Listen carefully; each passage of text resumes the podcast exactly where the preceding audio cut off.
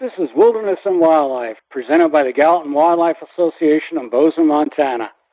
This is a half hour program featuring commentaries and interviews with wildlife and wilderness advocates relating to the unique natural environment that we enjoy in the wildlands of the West and across America.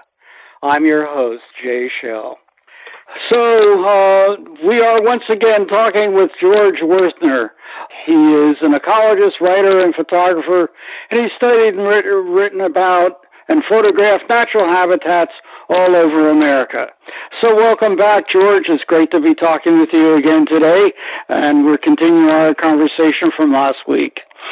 So, we've been talking about the greater Yellowstone ecosystem and the need to turn it into a national park under the National Park Service. So, what I wanted to pick up on is uh, what's wrong with uh, the National Forest Service or BLM or Fish and Wildlife Service as managing uh, some of these areas? Well, the, the main difference is that all those other agencies have a uh, legislative and uh, sort of a philosophical mandate to allow resource extraction and use that uh, often has detrimental effects on ecosystems and wildlife. And it's sort of almost embedded in their history from the beginning and has, you know, like the Bureau of Land Management that used to be the grazing service. And so it still has this sort of bias to promote livestock grazing on public lands. And the Forest Service, in its early history, was again promoting uh, logging although more limited than on private lands, but still promoted logging as one of its missions, particularly accelerating in the 1950s and 60s. And so these agencies, both to rise up in the bureaucracy as well as the sort of the general mandate of how they operate, have a, a philosophy that tends to encourage, like I said, resource extraction, mining, logging, oil and gas development, and other things that are sort of incompatible with preserving ecosystem processes. But uh, there are areas like Bears Ears that have been designated as national monuments, and they've been put under the uh, management of, uh, in that case, BLM. Has, isn't that right? Yes, it has been. And, and the thing that's sort of different about any national monument designation is, uh, which well, set back so people understand, only a president can declare um, uh, a national monument. That's one of the things that's a presidential prerogative. Whereas national parks and wilderness have to be designated by Congress, congressional action. Anyway, the Bears Ears, as with most national monuments, has specific language, and you can write any language you want in a national monument proclamation. Um, so you could write language into uh, uh, a national monument. For example, the uh, uh, Cascade Siskiyou National Monument in Oregon and California border had specific language that said grazing could only continue if it could be shown not to have detrimental effects on the primary purposes which the monument had been designated. And the BLM did a study that concluded that grazing was having an impact, and so grazing has been eliminated. So that's the example of the specific language you can put into national monument uh, legislation. But you can also have legislation that says grazing will continue in the national monument and can't be uh, terminated for any reason. Uh, you can have language that says the same thing about oil and gas logging, etc. Usually that's not the case, but the point is, is uh, national monument is very specific uh, language, whereas uh, wilderness is a national legislation that has time-tested language that's uh, been in the courts many times. So we know what we get with wilderness. And for the most part, I would say we know what we get from the National Park Service too for the same reasons that their basic mission is protection unimpaired for future generations. And they try to the best of their ability to carry out that mission. In those cases where the Forest Service or BLM or Fish and Wildlife have been given management over a area designated as a national monument, they don't necessarily have grazing or mining or logging going on within those areas. Not not necessarily, so long as the language prohibits it. Yeah, okay. So uh, I believe like Bears Ears that you brought up, if I remember correctly, prohibits oil and gas leasing and mining within the monument uh, boundaries. So that would be an example, but it specifically says that in the proclamation. And that would not normally be the case on BLM lands. Yeah, okay. Have any areas that have been designated in national parks been given management by any of those other agencies? Uh, if it's a national park unit, yes, and it's under the National Park Service. Now, we have seen, as you point out with the Bears Ears, national monuments under other agencies. Uh huh. Okay. So, like, Mount St. Helens is under the Forest Service. It's a national monument, but it's Forest Service. So this is a huge, huge area uh, that we're talking about, uh, and congressional funds are already limited for national parks, and uh, apparently there's been a deferred maintenance problem going on in the national parks for a long, long time. So, uh, what's the additional congressional funding that would be needed for these linkages and migration corridors and hotspots and all of this area would, for which uh, further visitor centers and access points would be needed? Well, there, I have two responses to that. The first, this would be, you know, a globally significant ecosystem protection activity. And if the United States can't come up with the funding to put the greater Yellowstone ecosystem first, then, you know, we have a, just a real problem with our, our values, in my view. But the second thing is that on the national forest and the BLM lands and other federal lands surrounding the current parks, there's many money losing extractive resource interests that exist. So, for example, the Forest Service always loses money on its timber sales. It always loses money on its livestock grazing. It often loses money on trying to mitigate the ecological impacts of, of those resource extractions on the on the uh, public land. So, if you weren't spending money, for example, uh, trying to keep grizzly bears and cattle apart on the Upper Green River, if you weren't spending money on you subsidized timber sales near West Yellowstone, if you weren't uh, you know facilitating more oil and gas development in the Green River Valley near Pinedale, uh, which uh, has many impacts on wildlife that then taxpayers have to mitigate those impacts or or the methane that comes out of that oil and gas that's causing acidification of the lakes in the Wind River Range. All those are impacts that are ecological costs that would be reduced or eliminated by putting it under Park Service management, which would free up money, in theory, for use of other things like, uh, you know, managing the larger park ecosystem. And because when you're not managing for anything but trying to maintain natural processes, uh, you know, and for the most part, that takes less money. It just means mostly leaving it alone. Well, George, while we're thinking big, why are you focusing on the greater Yellowstone ecosystem? Why not seek protection for that whole corridor that would connect Colorado or maybe even the Mexican border on the south with the Continental Divide ecosystem uh, at our northern border? Well, you know, I certainly wouldn't oppose that myself, but there is a, um, how shall we say, packaging advantage to talking about the greater Yellowstone ecosystem because it is you know, it's been recognized as a biosphere reserve. It's been recognized internationally as a very special place, and it's known throughout the country as a special place. So I think it's an easier sell.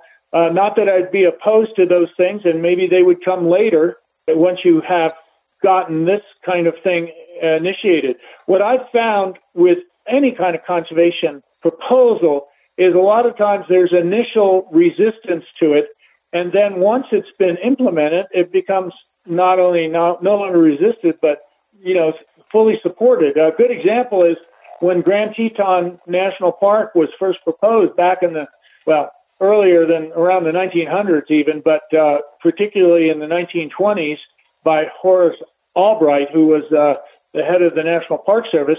There was no support in the Jackson area and opposition from Wyoming's congressional delegation. And then finally, by 1950, I believe it was, you know, Grand Teton National Park was created. But when it was being opposed, you know, opponents said, if we make this a national park, it's going to turn Jackson into a ghost town. And of course, Jackson's not a, a ghost town any at all. I always like to joke there's like 18,000 ghosts living there. But the uh, the point being is that uh, uh, today, you know, Wyoming and its promotional brochures and in generally in acceptance of people living in, say, Jackson, is that for the most part they're glad that the Tetons are now a national park. And that kind of change happens over decades often, but it definitely it does happen. So I'm not sort of dissuade or you know put off by the idea that oh well there may not be uh, acceptance for this idea right now. What I find is almost all these uh, kinds of things take a while to sort of change public attitudes about, and once the attitudes change, then they go forward. So the whole basis of your car of your concept is uh, to support wildlife. Conversely, let me just ask you: Is there a threat of species extinction within the greater Yellowstone ecosystem presently? Not that I am aware of. You know, there are uh, species that have declined greatly, like um, uh, Yellowstone cutthroat trout, West Slope cutthroat trout that are found there, grayling that are found there. They are all under watch. Sage grouse is another one. So they're all suffering from declines in their population. Uh, whether they'll go extinct, you know, we don't know, but uh, it certainly um, can't hurt to um, allow the Park Service to take over the management because, again, this emphasis on protection and enhancement of wildlife, as well as ecological and evolutionary processes, usually uh, benefits the uh, the ecosystem, wildlife, and plants for that matter too. You know, white bark pine has been severely impacted by a thing called white white pine blister rust, and um, and also in some cases by uh, bark beetles. And uh, in a lot of places around the ecosystem, the white bark pine population has declined, and white bark pine are found at high elevations and are important for grizzly bears who feed on the cones, and as well as some other species like Clark's nutcracker. And the uh, decline uh, has implications not only in the fact that the bears have less food because they would forage for these cones in the alpine in the fall, it kept them away from lowlands where they're much more likely to have some sort of interaction with humans that is negative. Uh, you talk about a variety of benefits uh, for the national park idea for this area. One of them is biocentric intrinsic. What did you mean by that? Well, biocentric means you are looking at things from uh, putting biological preservation foremost in any of your considerations, as opposed to human centric, which uh, is what we have in most places these mm-hmm. days where we uh, put human interest as the primary way that we view things. And so biocentric is trying to put, put a broader brush and consider how what humans do affects other living creatures that are out there trying to live in the same landscape. And intrinsic value is a philosophical concept that says that, you know, even if we can't come up with a excuse, which we often try to come up with, why we want to protect or preserve some species. It acknowledges that all species should have a right to existence, a sort of a bill of rights for species that goes beyond just human uh, considerations. And so that's the idea behind intrinsic value. And I think the two of them together, biocentric and intrinsic, if you made them a primary mission statement for uh, management, would in general preserve the species as well as the ecological and evolutionary processes, which are important because that's what shapes species. Keeping those intact are also critical. Is biocentric intrinsic uh, the equivalent of conservation biology? Well, in many ways, yes. I mean, uh, that that was the idea behind conservation biology is that uh, scientists, biologists, should not be afraid to, shall we say, support or even lobby on behalf of preserving uh, and conserving uh, wildlife uh, and ecosystems. what about carbon storage? Well, of course, yeah, that's a good one. Thanks for bringing that up. There's a lot of evidence that shows that, the, that of course, we're, we're seeing more and more CO2 in the atmosphere from human uh, burning of fossil fuels primarily, and and recognition that it's causing climate chaos, and as a result, we have a real emergency and one of the cheapest and easiest ways to capture carbon and hold on to it is to allow trees in particular to suck the carbon out of the atmosphere and store it as, as wood in its roots, etc. And since if you were to implement this concept, you would ban logging on all the national forest, I mean, National Park Service administrated lands that are currently under national forest, uh, that would lead to more conservation of carbon and storage of it. And I, and I have to hasten and point out that across the country, logging emits more CO2 than wildfires do. And even though you have wildfires, you, you may have many, many acres burned. What is burning is mostly the needles and small branches, which is why you have snags left over. And what are snags made out of? Carbon. What about the roots of those snags? It's carbon. What about the charcoal that results? That's carbon. So at least for a long time into the future, decades we're talking about, even an area that's burned at high severity still stores most of its carbon in those snags and roots. So carbon storage is more and more recognized as an important aspect of keeping intact forests. And, you know, there are proposals out there which I fully support, which is that we should turn all our national forest lands into carbon storage units rather than trying to produce any wood off of them for, you know, lumber or whatever.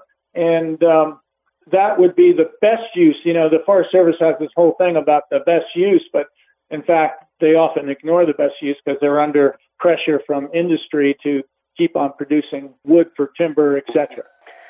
So let's get down to the nitty gritty. Uh, do you see any path toward uh, toward implementation of this idea? Well, yeah, a little bit. Here's here's a couple of things to consider. You know, the Biden administration has at least said that they want to implement policies that would get to 30% protected land by the year 2030. I don't think they've made much progress in that proposal so far. You know, who knows what will happen in 2024 with the presidential election, but one can presume that if Biden is reelected, that he'd be more inclined then to be aggressive in implementation of such a policy. And one way we get partway to, you know, the vision I am supporting is for a presidential national monument proclamation to include the surrounding public lands that are in Idaho and Montana. Uh, and unfortunately, in Wyoming, national monument proclamations are prohibited. That was one of the key Agreement. things that were given up when to get uh, Grand Teton National Park established. Mm-hmm. So, but even if you got you know the lands in Montana and Idaho designated as national monument, uh, that would uh, you know protect a good percentage of the ecosystem. And then what may happen, and I've seen this happen over and over again, those people who are opposed to the idea of anything being conserved or preserved, once they get past the fears they have uh, about change, they usually find it wasn't nearly as onerous as they imagine and oftentimes has uh, positive outcomes. And so what you might have happen, giving a hypothesis here, if uh, Biden were to declare the areas in Montana and, and Idaho national monument under Park Service management, and of course, I would want to specifically have language in there saying ending things like predator control and uh, ending things like uh, logging and oil and gas, et cetera, in any of those areas. It may well be that after initial designation, you would see people saying, well, this, this is not so bad, and maybe it has some positive things that we can support, and then you might get support in Wyoming. So that's one way. The other way, and this is sort of getting the long view, as I mentioned earlier, is you have to have ideas out there, what I would call shovel ready, to use one of the terms that the, you hear all the time today. Mm-hmm. And the reason is, is because you can never predict how Congress will react to things and what it will want to do in the future. I, I'll, I'll just make up another scenario. Suppose by 2030, it's clear that climate chaos is just having a major impact across the country on all kinds of things, drought, and hurricanes, and flooding, and wildfires, and so forth. And Congress might possibly be moved to try to do something. And they might put together some whole legislative bill that includes all kinds of stuff. And one of the things that might get thrown in there then is a provision to create a greater Yellowstone National Park. Those are the kinds of things that just happen. But if you don't have somebody out there with this idea floating around, it won't be included in such legislation. So that's the other thing about this is I'm throwing this out there. Uh, I'm not really saying how it would necessarily be implemented, and I'm not saying when it would be implemented, but I'm saying that it is a good idea to consider, and that if it's sitting out there and people are aware of it, and hopefully more people will start to discuss it, uh, then it has a chance to be uh, legislatively created or by uh, presidential executive declaration. In either case, I am absolutely certain that if it did pass and become the law in the land, that over time people would gradually, if not immediately, support the concept of a, a much expanded national park in the greater Yellowstone and be proud of it because that would put us, that is the United States, you know, as a very big leader in global conservation efforts. And it would also make us, you know, sort of doing the walk instead of just the talk in terms of things like carbon storage and, and wildlife protection and endangered species recovery and so forth. So what that does is it makes the country live up to the stated values that it articulates, but often does, you know, fall short of actually implementing. Well, the three states involved are uh, Montana, Idaho, and Wyoming, and uh, their governors and legislature, I think, uh, would all be opposed to the idea. Out of the Senate, Daines would obviously be opposed to it, and I suspect uh, you'd have a hell of a time getting Jon Tester to support it. So I wondered how could move forward with uh, well, those kinds of obstacles. Well, let me give you an example from my group Restore which lobbied for years to try to create a national park in the Maine woods. And in 19, I mean 2016, President Obama declared a Katahdin Woods and Water National Monument in the Maine woods. It's not very big, about 87,000 acres, I believe. But at the time, it was opposed by the governor of Maine, both senators of Maine, and uh, the congressional delegation uh, delegate from that area. All opposed this idea of a national monument there. That's in 2016. This year, both senators, the same ones that opposed it in 2016, and the congressional delegation from that area, all support doubling the size of the monument uh, and providing money to expand it. That's the kind of change that can happen. You you cannot just say because somebody's opposed to something now uh, or doesn't support it that it won't happen in the future. Because as I said, a lot of times the circumstances change and politicians change. They can oppose things and then eventually come around and support it. So I'm not dissuaded by that that idea because what I've seen over and over again is that when you get you know these concepts out there, I'll, I'll use the the whole idea of uh, uh, national forests when they were first considered. They were considered forest reserves. They were also created by executive order by president. And every Western state senator was opposed to new national forest preserves and reserves. They lobbied all the time against it.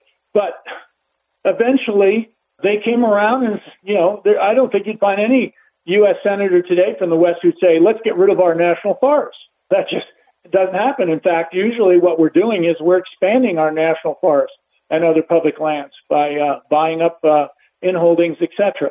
So the, the, what what may seem like opposition at one time, eventually, sometimes comes around to uh, support, and you just have to have the long term view. George, uh, in the article you mentioned that uh, this idea is an obligation to the planet.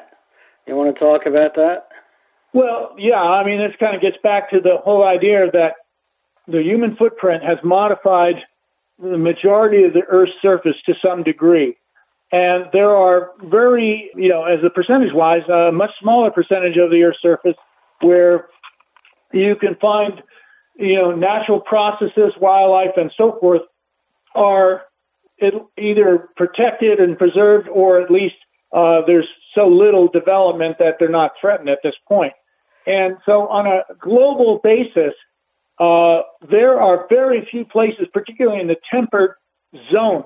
You know, a lot of the sort of, you might say, on uh, uh, manipulated landscapes are in places like, you know, the Canadian Arctic and, and down in Antarctica and Greenland and places like that where there's essentially few people uh, currently living and uh, and modifying the landscape. And so, if you go to the temperate zone around the world, there's you know that's where a good percentage of the human population exists. So an opportunity to protect a really fully functioning ecosystem is is is is very rare.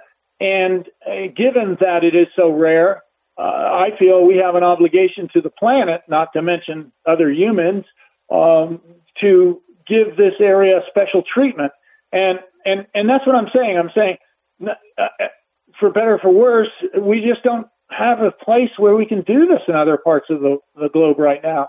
And and and it would be a shame if we allowed the one of the places where we could put evolutionary and ecological processes and and and nature uh, first were to be continued to be degraded by a thousand cuts. You know, back in the 1980s and 1990s, I used to hear all the time about cumulative impacts, and the idea was is that you have you know a, a, some logging here, a new mine there, some oil and gas here, new housing development there, and all of them in in and of themselves individually are not that significant.